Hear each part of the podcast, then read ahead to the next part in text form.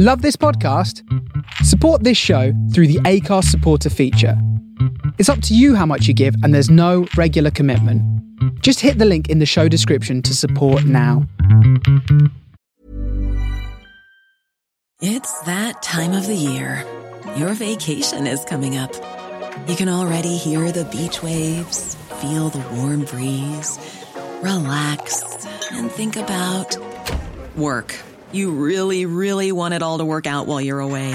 Monday.com gives you and the team that peace of mind. When all work is on one platform and everyone's in sync, things just flow wherever you are. Tap the banner to go to Monday.com.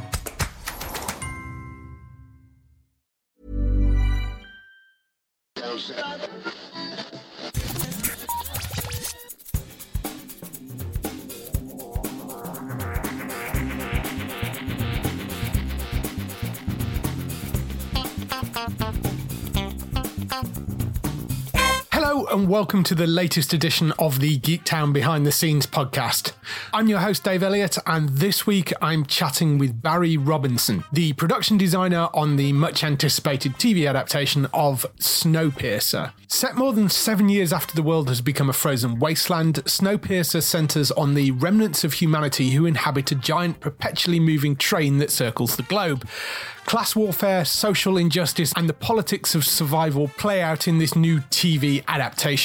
Barry is a highly experienced production designer who has mainly been working in features up until this point, but decided to take on the challenge of a new TV series. I previously interviewed Barry for his amazing work on the film Hacksaw Ridge. You can go back and listen to that show. Uh, it was fascinating the amount of stuff that he did for that. His other work can be seen in movies such as Pitch Perfect, X Men Origins Wolverine, and The Chronicles of Narnia, The Voyage of the Dawn Treader, amongst many, many other films. In the interview, Barry talks about how he went back to the graphic novel to shape the creation of the stylistic elements in this post apocalyptic world, and how the train moves from dark to light as you head through the different social economic classes. This led to having the cars move from the windowless tailies end of the train up to the bright and opulent first class cars, which were shown through the large windows and copper finish. He also points out in the interview a number of really interesting little tidbits and bits and pieces to look out for as you're going to, through and watching the series. The show launched May 17th on TNT in the US and 25th of May on Netflix in the UK if you want to go and catch it. For all our previous interview podcasts, along with the weekly TV, film, and gaming show, Geektown Radio, just search, click, and subscribe to Geektown Radio in your podcast app. You can also head over to geektown.co.uk for the podcast and all the latest entertainment news and TV premiere date information. Here's the interview with Barry.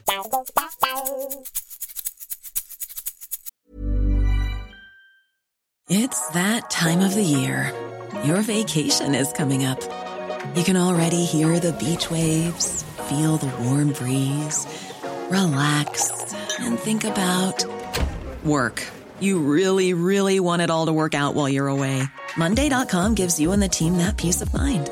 When all work is on one platform and everyone's in sync, things just flow wherever you are. Tap the banner to go to Monday.com.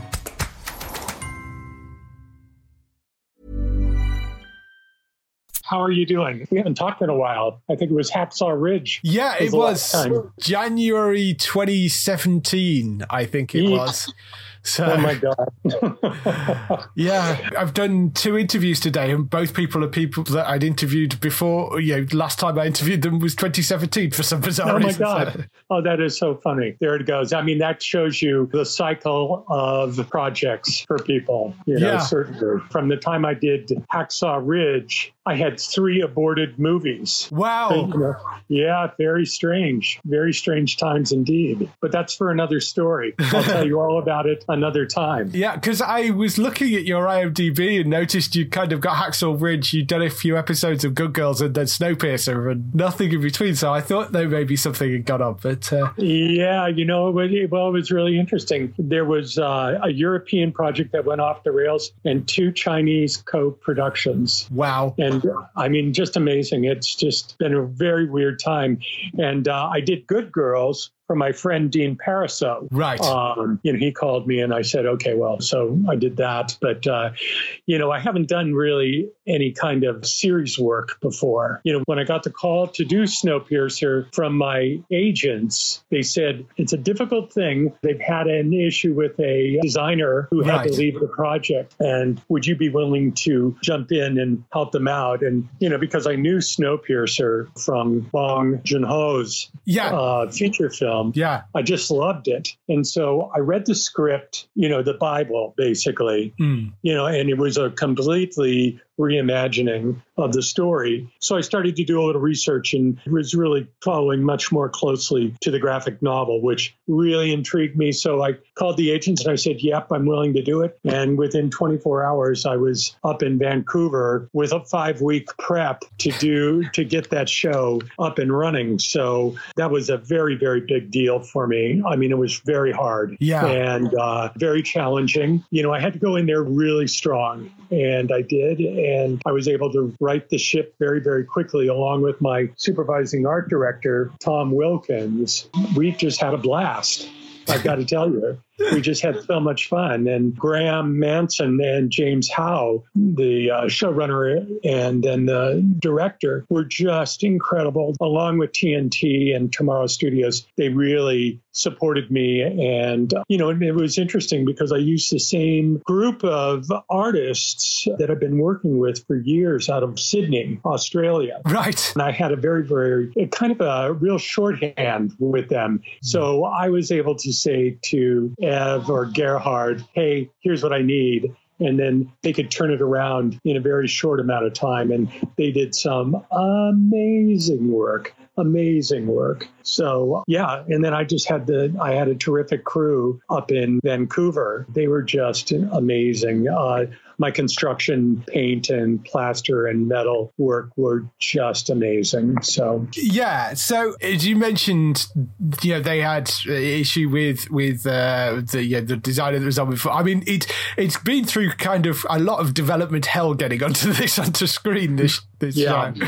But Graeme Manson was in place as the showrunner when you got involved, was it? correct. Right. Okay. So it was filmed up in Vancouver, was it? Yeah, it was all done up in Vancouver. And I think that most people would know that we never left the four sound stages that we had. Everything was shot on stage. Wow. Never left, never left the studio. From the time I arrived there in August all the way through December, we never left the stage. It was very intensive amount of work. And, uh, you know, we did some blue screen work, but most of everything was in camera, which Wow. most people didn't know. And if you were looking at it, you wouldn't know either. Of course, we had set extensions when we needed them, but for the most part, it was all, it was old school. So, where did you start to look for inspiration for the design of things? Because I mean, it's a bizarre thing to get involved with anyway, because of the fact that it's you know it's a train, the entire thing. I mean, it's a very different sort of train, but it is a train that you're dealing with, and then you've got the movie to work with, you've got the graphic novel as well. What what Mm-hmm. Well, let me um, um, let me ex- let me explain the process that I went through. So I flew up to Vancouver. I landed on the ground, had a meeting with the creatives, and walked the sound stages to see where they were at. And they had a lot of leftover weird scenery, to be honest with you, from the pilot. Right. And so it had all been stored in one place. So it was off to the side, and everybody's going, "No, we don't want to deal with any of that." And we're at what the design was. All they had were the basic structure of the train cars, which were modified semi trailers. Right. Everything was on wheels so that, it, and very clever, I must say. Everything was 10 feet wide and 40 feet long. the limitations were a challenge for any designer. And I'm thrilled to have done it. And I'll tell you why. Because it was an interesting challenge of putting a lot of information into a narrow and long space. So it was really an abstract challenge. So, for example, of course, I went right back to the graphic novel for inspiration. Right. Um, TNT and Tomorrow Studios, and then of course Graeme agreed along with James that they didn't want it to be slavishly copying the movie. It wanted its own identity. Yeah. So that was freeing for me. It was really freeing for me. What I did was look at the graphic novel and see what Lob and Rochette had done and the first thing that I noticed is that they were very, very strong visual images. They were really robust. And I really felt that that's what was needed throughout the different classes from the tailies all the way through first class. So we started in the tail. We really got the textures and the grittiness and all of that working very, very early on. And I must say that James was really instrumental in agreeing that the texture of the walls really needed to be something. So we did a lot of samples, we did a lot of color testing, and you wouldn't know because it all looks very dark and black and blah, blah, blah, how rich that the, the metal textures were there and working with my scenic artists up there. We were looking for a very robust design and uh, we really got it. Once we got into sit the third class cars, we started introducing elements of train design without it being sort of typical. What we did with each of the different classes, all working within the framework of narrow and long, we started adding in design elements and then changing the color palette. So in third class, it's again robust but the color palette is muted and pushed down. So we're, you know, sort of in those mungy, dusty greens and mm. browns and beiges. And then we get into second class, we begin to bring in different materials, wood and metal. Second class up and then to first, which is very luxurious and high end finishes. The one thing that uh, TNT and Tomorrow didn't want us to go too sci fi with the look of the first class in particular, right. and then into the engine. And so, what they were asking us to do is to not go into Chrome. Don't use Chrome. And I thought, oh, interesting. Okay. So, you know, I came back to them and said, you know, I'd like to use copper, you know, and mm. they hmm. said, well, why do you want to use copper? And I said, well, because copper can be morphed into a number of different finishes whether it be high, high, high polish or into verdigris or all the way into black. So everybody thought that that was interesting. Let's give it a shot, see what we think, blah, blah, blah. And it also played into my idea of what the robust machine like quality of this train would be. So rather than it being chrome and all that sort of jazz, it's sort of a much more 20th century mechanical feel to it. Copper to me sort of almost seems like a, a steampunk aesthetic to it. Is there an element of that maybe? You, you know what? We tried to drift away from steampunk because, I mean, the moment you go into steampunk, you're dealing with something completely phantasmagorical. Yeah. And what I really wanted was reality. I was really, and, and I know James wanted it. I know Graeme wanted it. I know the studio really were holding our feet to the fire. And Graeme and James in particular were always wanting the reality. Yeah. Go back to reality. Don't, let's not steer. This was only a year into our future. Little did we know we'd be living in this pandemic now. Yeah. However, that's what we were thinking. So we were using technology that we knew today without mm. going too far. Right, yeah. You know, I tried to stay away from the steampunk as much as I possibly could. So you're dealing with obviously the the construction on the inside of the train and then sort of the rear train's kind of a, this windowless sort of dark area and then kind of mm-hmm. gets lighter as you get through it. Correct. How do they deal with kind of the stuff that's through the windows? Is that all blue screen stuff that's put on afterwards? If you see landscape moving, that is CG. Yeah. But a, a lot of times, because, you know, CG can be expensive, we again just would put a either blue or white bounce and then the effects department would be blowing snow right. by the window. So again, it just depended what was important at the moment, what James wanted to see out those windows. But a lot of times, what you're seeing out those windows is something that was just, as I said, old fashioned effects work. Mm. And we had a brilliant effects team on this show, just really amazing, good stuff. They made the cars move. We were able to move those cars, not just bouncing up and down, but if you notice in the tail section, when doors are opened, you'll see the, the shift of the cars. You know, right. we, were, we, were able, we were able to open doors between the different uh, sound stages and allow for lateral movement back and forth. So we were able to stack four or five cars deep into the two stages and then make them all move, which was really so cool to watch, I must say. It was wow. really amazing. Yeah, that's quite phenomenal feat of engineering for yeah yeah, I must say that uh, we all were working so hard and, and together. You know, and Dave, just to go back to one thing about the design elements that I was playing with, we were on cars, you know, on trailers that were 10 feet wide we overhung them by a foot on either side. So we were at 12 to accommodate the scenery, mm. you know, and the thickness of the walls, et cetera, et cetera, et cetera. But there were two times when I broke that rule. And one was in the night car. Right. Uh, the night car is a, a nightclub. And I really felt that it was important to trick the audience into believing that we stayed within the footprint of the train. But I had this idea of these circular elements within the car. And those were back from 19th century restaurant design. They're called chambre séparée. And in them, you could close them down and anything could happen in them. Right. Whether you ever you could have illicit conversations between gangsters, or you could have illicit relationships right. going on. And so those circular elements were very, very cool. I worked with my decorating department and they were just curtains. We we never physically we never left the 12 foot footprint, but in those semicircular areas they could be shut down and anything could happen. Right. So that was really cool. You know, and then there was one other element that we didn't go outside the footprint widthwise, but it went high. And that was an area called the Chains.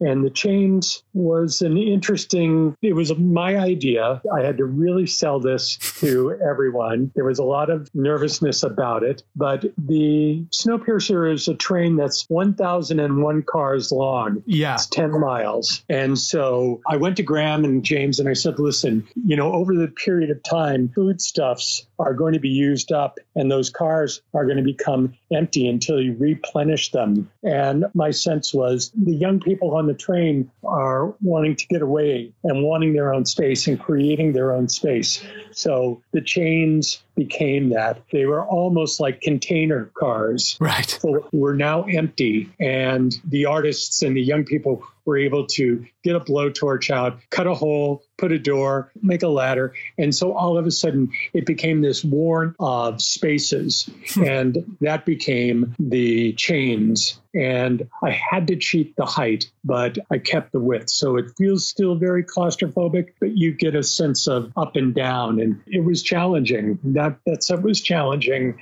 but uh, I think it was successful. And the directors that came in and directed different episodes really, really got into it. You know, I remember one director, Helen Shaver, going, "Well, I don't understand it.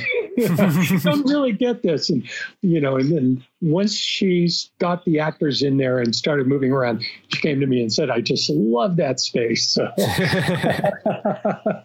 it's good. Uh, but those are the two times where I really pushed it. Yeah, yeah. Are there any like little bits and pieces that you've added on into the set that you think people should look out for specifically in the show? Yes, I can definitely say yes, there are.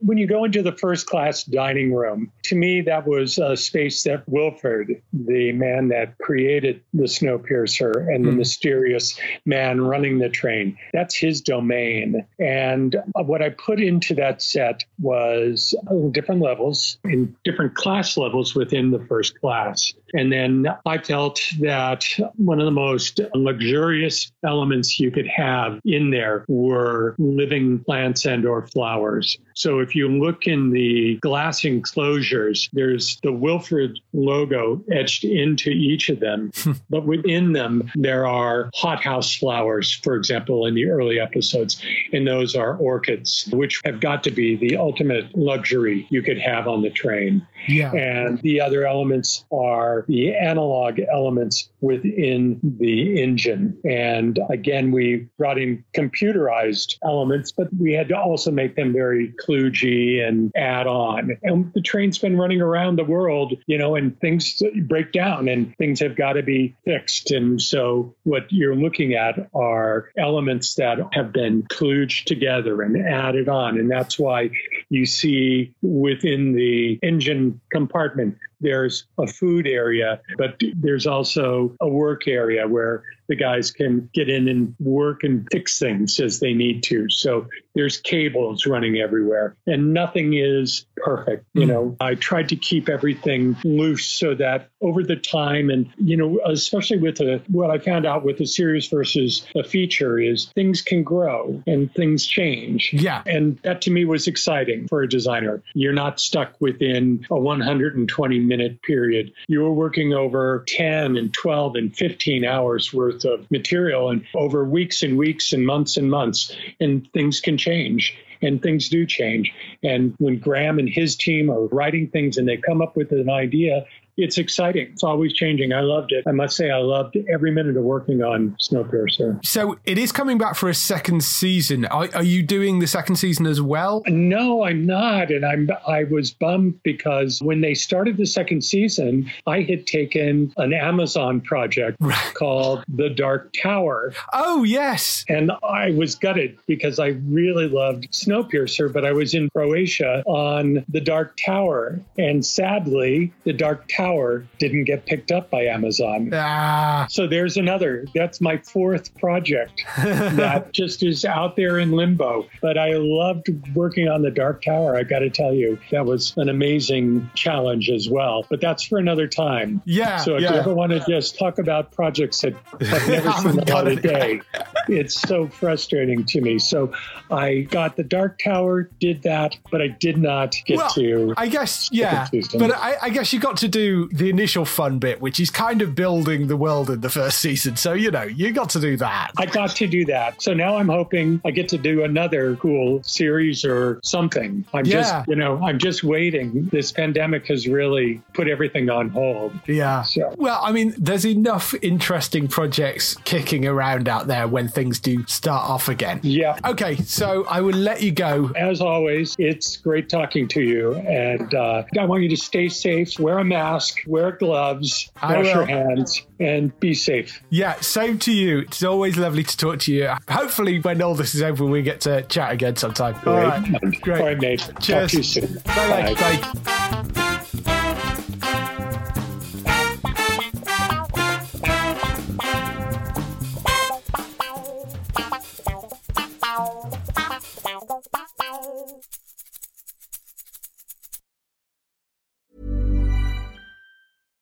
Hey, it's Paige DeSorbo from Giggly Squad. High quality fashion without the price tag. Say hello to Quince. I'm snagging high-end essentials like cozy cashmere sweaters, sleek leather jackets, fine jewelry, and so much more. With Quince being 50 to 80% less than similar brands. And they partner with factories that prioritize safe, ethical, and responsible manufacturing. I love that. Luxury quality within reach. Go to quince.com slash style to get free shipping and 365 day returns on your next order. Quince.com slash style.